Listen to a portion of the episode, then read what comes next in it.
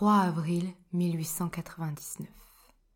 Une nouvelle tempête a secoué le paquebot pendant plusieurs jours, à tel point que je ne pouvais prendre ma plume pour écrire.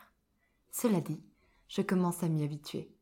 Si l'on m'avait dit, il y a six mois, que je prendrais l'habitude des voyages seuls, des tempêtes en mer, je n'y aurais jamais cru. Bienvenue au Café des auteurs, le podcast pour les écrivains en herbe et créateurs perdus dans la jungle des conseils contradictoires. Je m'appelle Ingrid Lemaire, je suis coach littéraire chez j'écrisunroman.fr, formatrice et auteur. Ma mission avec ce podcast est de te détendre, de t'inspirer et surtout de te guider. Que tu souhaites écrire, trouver des lecteurs ou vivre de ta passion, je t'apporte des conseils concrets et bienveillants et des interventions de professionnels. Prépare ta boisson chaude favorite, c'est l'heure de souffler un peu. Hello collègues écrivains, je suis très heureuse de te présenter eh bien, le premier épisode de notre saga de l'été, collaborative, c'est-à-dire qu'elle a été écrite par ma communauté, les Explorateurs, qui est une communauté tout simplement pour ne pas écrire seul et écrire en confiance et avec plaisir, avec des événements, des sessions d'écriture collective, des binômes, etc. Nous avons choisi de te faire vibrer cet été avec une histoire multigenre histoire, voyage imaginaire, je ne t'en dis pas plus, et elle devrait réussir à t'évader même si tu ne pars pas loin. Et pour te raconter cette histoire en beauté, c'est Margot Dessen qui a pris le micro pour te raconter le premier épisode de notre saga. Je te présenterai euh, cette autrice et également ses services pour aider les auteurs à la fin de l'épisode, ainsi qu'un petit concours. Et je te laisse entre les mains de notre héroïne Jane. Bonne écoute 3 avril 1899. Une nouvelle tempête a secoué le paquebot pendant plusieurs jours, à tel point que je ne pouvais prendre ma plume pour écrire. Cela dit, je commence à m'y habituer. Si l'on m'avait dit, il y a six mois, que je prendrais l'habitude des voyages seuls, des tempêtes en mer, je n'y aurais jamais cru. Ce voyage me surprend chaque jour davantage. Je n'aurais jamais cru partir aussi loin, de ma famille, de Londres. Et pourtant, me voilà à présent au large de Formose, et je trépigne d'impatience car nous serons bientôt à Hong Kong. Elle n'oublierait jamais son arrivée à Hong Kong. La baie encore plongée dans la nuit, sur laquelle tanguaient des jonques aux voiles rouges, craquant au rythme des flots. Les barques des pêcheurs éparses, les lumières du port et de l'île de Victoria, peignant la brume de traînées blanchâtres. Jane inspira l'air iodé et déjà chaud avec délice. Elle avait beau avoir traversé deux océans, son excitation grandissait à chaque nouveau port. Le port de Victoria bouillonnait d'activité à cette heure matinale. Les harangues des pêcheurs se superposaient au vrombissement des steamers dans une forte odeur de charbon et de poisson. La jeune femme jeta un œil derrière elle à la recherche de ses mâles. Mais le capharnaüm de caisses, marchandises et porteurs en costume écru pas son attention. Elle salua l'agent d'un hochement de tête, tandis qu'il contrôlait ses papiers. Lady Hamilton? C'est moi, répondit-elle machinalement, le regard absorbé par le bureau des agents et l'amoncellement de cartes de l'Asie au mur. Arrivé de Yokohama depuis... Il s'interrompit pour parcourir l'enchevêtrement d'inscriptions sur le passeport. San Francisco, la ligne transpacifique. Et vous venez pour? Ah, la fameuse question. Elle ignorait encore la réponse et marmonna à faire. Bonne journée, milady. Elle attendit ses mâles quelques minutes en observant les premières lueurs de l'aurore rosir le ciel gris. Des gouttes perlaient à son front. Elle retira sa veste cintrée couleur sable et l'inspecta rapidement, le sourcil froncé. Elle venait de sa boutique préférée à Regent Street, où elle adorait se rendre après un thé à l'orangerie de Kingston Garden. Un instant, la nostalgie lui serra le cœur. Londres, les salons de thé bondés, la demeure familiale dans les collines du Surrey, ses frères et sœurs. Jane fut interrompue dans sa rêverie par l'arrivée de ses mâles, portés par de jeunes Hongkongais vêtus de l'uniforme de la compagnie portuaire, arborant fièrement le drapeau du Commonwealth sur leur costume blanc et or. Le gage, madame, lança l'un d'eux. Merci bien, répondit-elle avant de faire signe aux colis qui attendaient près de l'entrée avec leur grand rickshaw. Hôtel Hong Kong, annonça-t-elle en s'installant sur la banquette. Tout de suite, madame. Elle monta avec prudence sur le siège surélevé, tandis qu'un deuxième coulis se chargeait de ses malles. Ils avaient l'air si frêles à côté des rickshaws et de leurs immenses roues. Mais, dès qu'ils commençaient à trottiner, le véhicule s'est mis en branle en douceur. Jane se cramponna au siège alors qu'il cachotait sur les pavés et observa les rues. La ville était encore plongée dans la quiétude matinale. Le soleil se levait et réchauffait les façades blanches des bâtiments coloniaux. Elle arriva à l'hôtel, s'installa dans sa chambre, déballa ses malles, mit de l'ordre dans ses documents de voyage. Elle ne pouvait pas garder tous ses plans de Tokyo et de San Francisco, et dut en choisir certains avec un pincement au cœur. Quand onze heures sonnèrent, elle décida qu'elle avait été assez active pour la journée. Elle remit de l'ordre dans son chignon, dont quelques mèches rousses s'étaient échappées lors de son arrivée en bateau, enfila des gants blancs et se munit d'un éventail acheté à Tokyo, et s'en fit prendre un thé au restaurant de l'hôtel. Devant sa tasse fumante, elle contempla la baie. De petits bateaux à vapeur furetés entre l'île Victoria où elle se trouvait et Kowloon, en face, sur le continent, qu'on disait beaucoup plus chinoise que Victoria. Les jonques apposaient des taches rouges, çà et là, comme des coquelicots dans des herbes folles.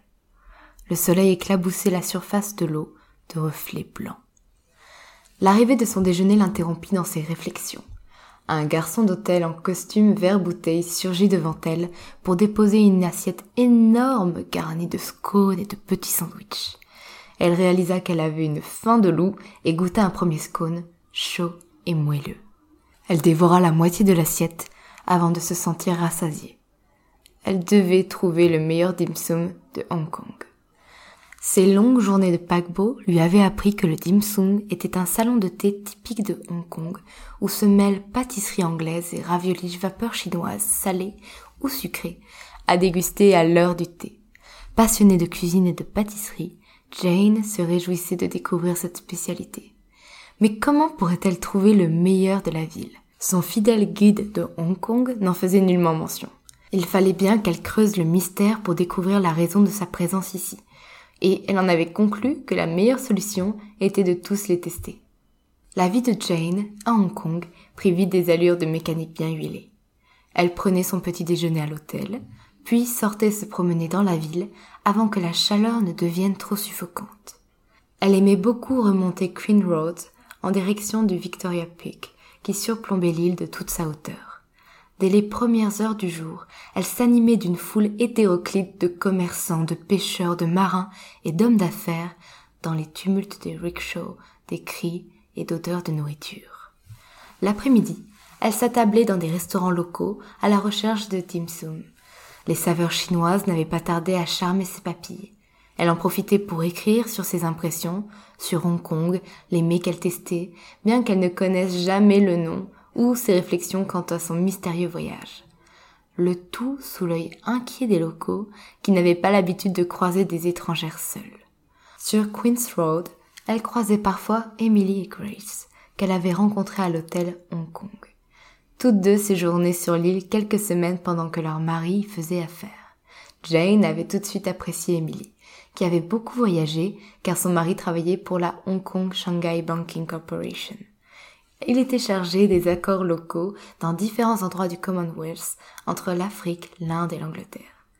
Quand Emily avait cité les différents comptoirs commerciaux qu'elle avait visités, Jane avait écarquillé les yeux. Elle lui avait confié que tous ses voyages, ses pays à la chaleur tropicale, ses trajets en bateau étaient nouveaux pour elle, mais sans insister sur les détails. Elle n'avait pas envie de paraître trop fantasque. Ce jour-là, Jane souhaitait emprunter le Peak Tram, le funiculaire escaladant la Victoria Peak. Emily avait assuré que la vue était magnifique. Elle flâna sur le Gloucester Road qui longeait la mer. Barbier, tailleur anglais, échoppe chinoise, salon de thé bouillonnaient déjà d'activité. Jane s'assit sur un banc pour reprendre son souffle, avec l'impression étrange qu'on l'observait. Elle regarda autour d'elle, mais la foule n'indiquait rien de particulier. La lumière du soleil chauffait déjà son costume marron, et elle remonta ses manches pour se rafraîchir un peu. Elle remonta la rue du comté ombragé et finit par arriver à la gare du tram, dont les rails grimpaient la montagne presque à la verticale. Jane acheta son billet, non sans remarquer qu'elle allait bientôt être à court de monnaie. Elle se promit de passer à la banque le lendemain encaisser son dernier chèque, celui qui avait été accompagné de la missive des Tim Elle s'assit sur le seul banc de la gare qui n'était pas en plein soleil et guetta le tram. Soudain, un jeune homme s'assit à côté d'elle. Il respectait une certaine distance de discrétion, mais elle constata qu'il y avait d'autres bancs vides tout proches. Belle journée pour un pique-nique, vous ne trouvez pas? Elle tourna la tête dans sa direction. Il lui évoquait un jeune lord londonien, tiré à quatre épingles, portant chapeau et canne, ainsi qu'une fine moustache qui rebiquait le long de ses joues. Sa peau était très pâle. Elle décida qu'il n'y avait pas de risque à discuter avec lui, malgré son mépris des convenances. Il fait bien chaud, en effet, répondit Jane d'un ton prudent. Je ne me suis pas présenté, déclara le jeune homme d'un ton plus pompeux, comme si la réponse de la lady lui avait donné confiance. Edward Banks, je viens de Canterbury. Ainsi, elle s'était trompée sur son compte. Ce n'était pas un lord malgré les apparences. Son malaise grandit, mais elle répondit. Jane Hamilton, vous êtes ici pour affaires? Eh bien, oui, en quelque sorte, fut sa réponse, plutôt surprenante. Que pensez-vous de la de Hong Kong? Cette question l'a pris au dépourvu. Elle songea qu'il évitait certainement de lui demander si elle était mariée et ce que son mari faisait à Hong Kong. Toutefois, il s'exprimait de manière très directe, qui contrastait avec son style de gentleman guindé. Je, je suis arrivée ici la semaine dernière. Je trouve l'atmosphère de la ville unique. Un mélange de culture anglaise et chinoise, c'est très intéressant. Il acquiesça avec un sourire, comme s'il avait déjà entendu dix personnes prononcer ces mots à propos de Hong Kong. Elle sentit alors qu'elle pouvait évoquer le motif de sa visite. Peut-être pourrait-il l'aider? Je suis passionnée de cuisine et de pâtisserie. Je passe mon temps dans les maisons de thé. Vraiment C'est intéressant comme voyage, s'exclama Edouard. Il avait sans doute deviné qu'elle n'était pas mariée, ce qui restreignait fortement les hypothèses sur ses activités sur place. Errer sans but à l'autre bout du monde n'était pas vraiment convenable pour une jeune lady comme elle. Dans ce cas, reprit le gentleman, permettez-moi de vous conseiller de vous rendre à Macao. Décidément, son nouvel ami était plein de surprises. Oh laissa échapper Jane, ne sachant que répondre. Merci pour votre conseil, ajouta-t-elle. No worries. Jane fronça les sourcils. Edward avait un parler très étrange. Il devait être parti depuis bien longtemps en Angleterre. Un grincement interrompit ses réflexions. Le tram. Il s'approchait de la station, si incliné que l'estomac de Jane se noua. Serait-il assez puissant pour les hisser en haut du pic? Elle entra dans le tram et s'assit sur une banquette en bois. Édouard s'approcha d'elle à nouveau. Si vous me permettez, voici ma carte, dit-il en lui tendant un petit carton sorti de sa poche. Si vous souhaitez vous rendre à Macao, je serai ravi de vous servir de guide. Je séjourne à la Yellow Mansion sur Gloucester Road, conclut-il en scrutant la jeune fille pour étudier sa réaction. Jane, muette de surprise devant son mépris total des convenances, hocha la tête et saisit sa carte. Se rendre avec lui à Macao lui paraissait bien aventureux. Très bien, je vous remercie. Je vous souhaite une bonne journée. De même, lança-t-il en portant la main à son chapeau, découvrant son épais bracelet argenté avant de gagner le fond du train. Jane n'avait jamais vu ce type de bracelet. Venait-il d'une destination lointaine? Édouard était décidément un personnage intrigant. Son esprit vagabondait encore lorsque le tram se mit en branle et partit à l'assaut du pic. Le cœur de Jane accéléra sa cadence alors qu'il gagnait de la hauteur. Elle se tortilla pour voir le paysage et choisit finalement de changer de siège pour être mieux placée. Une banquette jouxtait l'une des portes du tram et elle s'en approcha prudemment.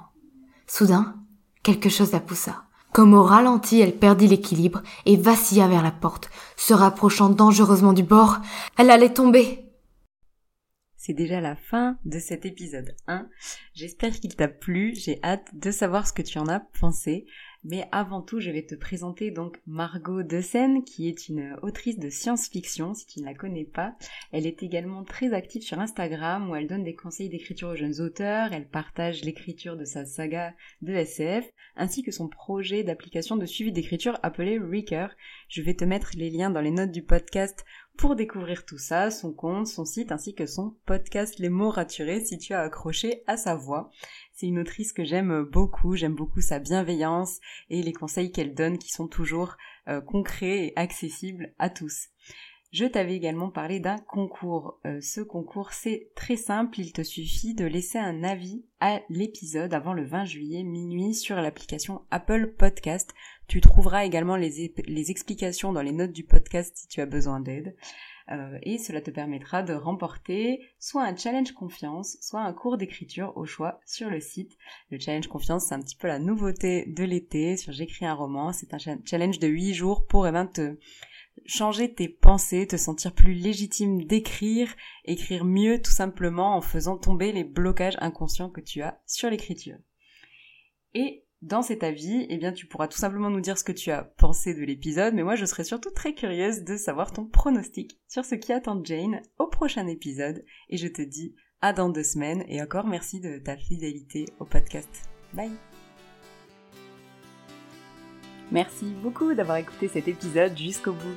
Je t'offre le guide Relooking pour améliorer ton style d'écriture en 10 exercices. Tu peux le télécharger sur j'écrisunroman.fr slash guide. Et on se retrouve dans deux semaines au Café des auteurs. Prends soin de toi.